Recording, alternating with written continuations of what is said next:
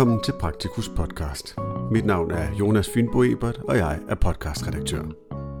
Denne podcast er en oplæsning af artiklen med titlen Bestyrelsens klumme, Common Trunk, en beskrivelse af opgaverne i almen praksis. Artiklen er skrevet af anne Christine Kærulf, praktiserende læge og næstformand i DSM.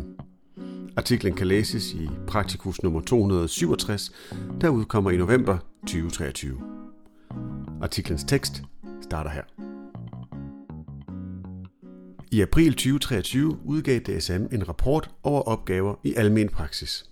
Formålet var at forklare omverdenen, hvilke opgaver vi løser, hvad opgaverne kræver og hvad de bidrager med i sundhedsvæsenet. I en tid, hvor der fra politisk hold udtrykkes tvivl om, hvad vi kan og gør, er det vigtigt at understrege vores professionalisme og fortælle omverdenen, hvad almen praksis er og hvordan vi arbejder. Kendskab til vores arbejdsmetoder skal forebygge meningsløse opgaver og sikre, at vi kan yde god almen medicinsk faglighed i vores konsultationsrum, uanset hvor i landet vi arbejder. I april 2023 udgav DSM en rapport over opgaver i almen praksis. Formålet var at beskrive alle de forskellige opgaver, som vi løser. Vi ville forsøge at forklare omverdenen, hvad opgaverne indebærer, kræver og bidrager med. Vi ville give de forskellige aktører på sundhedsområdet, inklusiv politikere og borgere, indsigt i, hvad der regulært sker i almen praksis. Hvad det er, som samfundet og den enkelte borger får i mødet med den praktiserende læge og dennes ansatte. Vi oplever, at vores rolle misforstås, eller at forudindtaget synspunkter kan præge dialog og beslutningsprocesser omkring os og være uhensigtsmæssigt for vores samarbejde. Og det skal vi undgå. Det var således DSM's håb, at vi ved nøgternt at beskrive en fælles mængde af vores arbejdsopgaver kunne oplyse om og være med til at passe på vores kerneværdier. Nogle har opfattet beskrivelsen omvendt, som en spændetrøje, der dikterede, hvordan den enkelte klinik skulle præstere. Sådan er det selvfølgelig ikke. Det er en opgave for PLO og regionerne at aftale, hvad vi skal levere, og kun dem. DSM forholder sig alene til det faglige indhold i vores opgaver. I DSM er vi bevidste om, at en af kvaliteterne i almen praksis er vores diversitet. At vi tager farve af vores patientpopulation, og at vi tilpasser os den patientgruppe, som er tilknyttet os. Det er netop en god ting for patienterne, at vi har diversiteten. Sygdomsbilledet er ikke ens i vores klinikker. Opgaven retter sig mod de problemstillinger, som patienterne kommer med, og spidskompetencen for lægen er forskellig. I områder med mange erhvervsaktive fylder stress, belastning og bekymringer, hvorimod der i socialt udsatte udkantsområder er et andet behov med sygdomsbilleder, som er præget af langvarig manglende egenomsorg og kronisk sygdom, og det bliver da lægens spidskompetence i det område. Vores tema til årsmødet i år handlede netop om det fælles omdrejningspunkt, vi har med diversitet, patientcentreret fokus og kontinuitet. Diversitet udelukker ikke kontinuitet. Der er og skal være variation i, hvad klinikker rundt om i landet giver sin patientpopulation. Den enkelte klinik har den fine funktion at være i øjenhøjde med sin egen patientpopulation. Vores særkende er, at vi er bæredygtige i relation til nærhedsprincippet – hvor patienten har nem adgang til sin egen læge i nærområdet, og patienten kan vælge at blive hos den samme læge. Undtagelsen er frasigelser, som er sjældne. Udover diversitet, så medfører listeprincippet også den kontinuitet, som er så givende for patientens helbred. Det er dokumenteret, at kontinuitet i almen praksis har en afgørende positiv betydning for både dødelighed, indlæggelser og brug af lægevagten, som beskrevet i Hovne Sandvik og kollegers hyppigt citerede artikel i BMJ fra 2022. Når vi nu hylder diversiteten, er det så overhovedet muligt at definere en overordnet fælles mængde for, hvad vi alle forventer som fælles standardniveau på landsplan? Det mener DSM, at det er. Når aktører uden for almen praksis med indflydelse på almen praksis siger, at de ikke forstår, hvad vi bidrager med, så må vi selvfølgelig kunne beskrive det med baggrund i vores kerneværdier.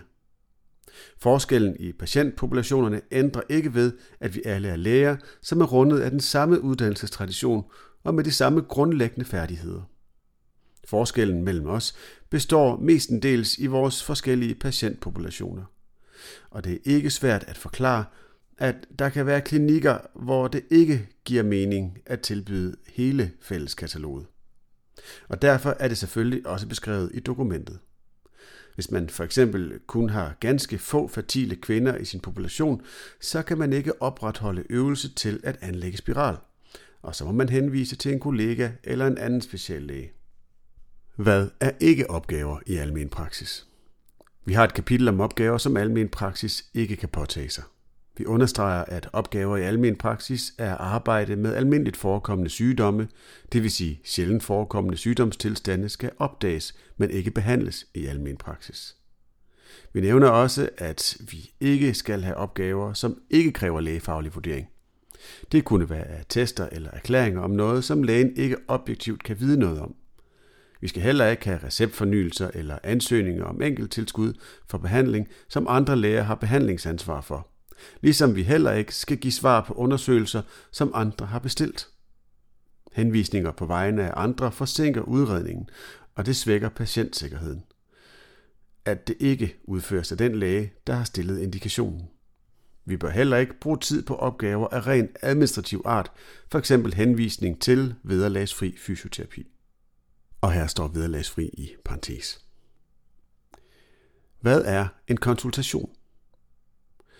I rapporten er der en gennemgang af de forskellige konsultationsformer eller patientkontakter, som typisk sammenfletter sig i en almindelig konsultation i vores hverdag. De illustrerer meget godt kompleksiteten af indholdet i en konsultation, hvor vi spænder fra forebyggende indsats til diagnostisk mode og videre til medmenneskelig støtte og lindring, og tilbage til tovholderfunktion, hvor der måske aftales en plan. Det ser indlysende ud for os, der skifter mellem konsultationstyper dagen lang. Men for andre skulle det gerne bidrage til mere indsigt i vores arbejdsmetoder og opgaver. De forskellige patientkontakter kunne også have været kategoriseret anderledes, men vi endte med otte typer. De otte konsultationstyper. Akut opstået helbredsproblem. En kortere konsultation med afgrænset problemstilling, f.eks. akut urinvejsinfektion, andre infektioner, og småskader. Men det kan også være akutte støttende krisesamtaler og akutte psykiatriske tilstande, det vil sige kontakter, der kan tage meget længere tid. Diagnostik og udredning er et eller flere symptomer, som kan have stået på i kortere eller længere tid. Her skal de raske, bekymrede filtreres fra dem med sygdom. Her tale om vores speciale kunde i det prædiagnostiske rum. Behandling af allerede diagnostiserede tilstande, små operationer, blokader, manuel behandling, herunder samtaleterapi. Kronisk sygdomsopfølgning for patienter med flere kroniske, somatiske og eller psykiatriske sygdomme, der sikrer kontinuitet og styrker egenomsorg med os som tovholder. Vores kunden i multimobilitet kommer her i spil. Forebyggende konsultationer. Svanger- og børneundersøgelser, smer og prævention. De skaber tryghed og kontinuitet for familierne og støtter sundhed helt fra barndommen.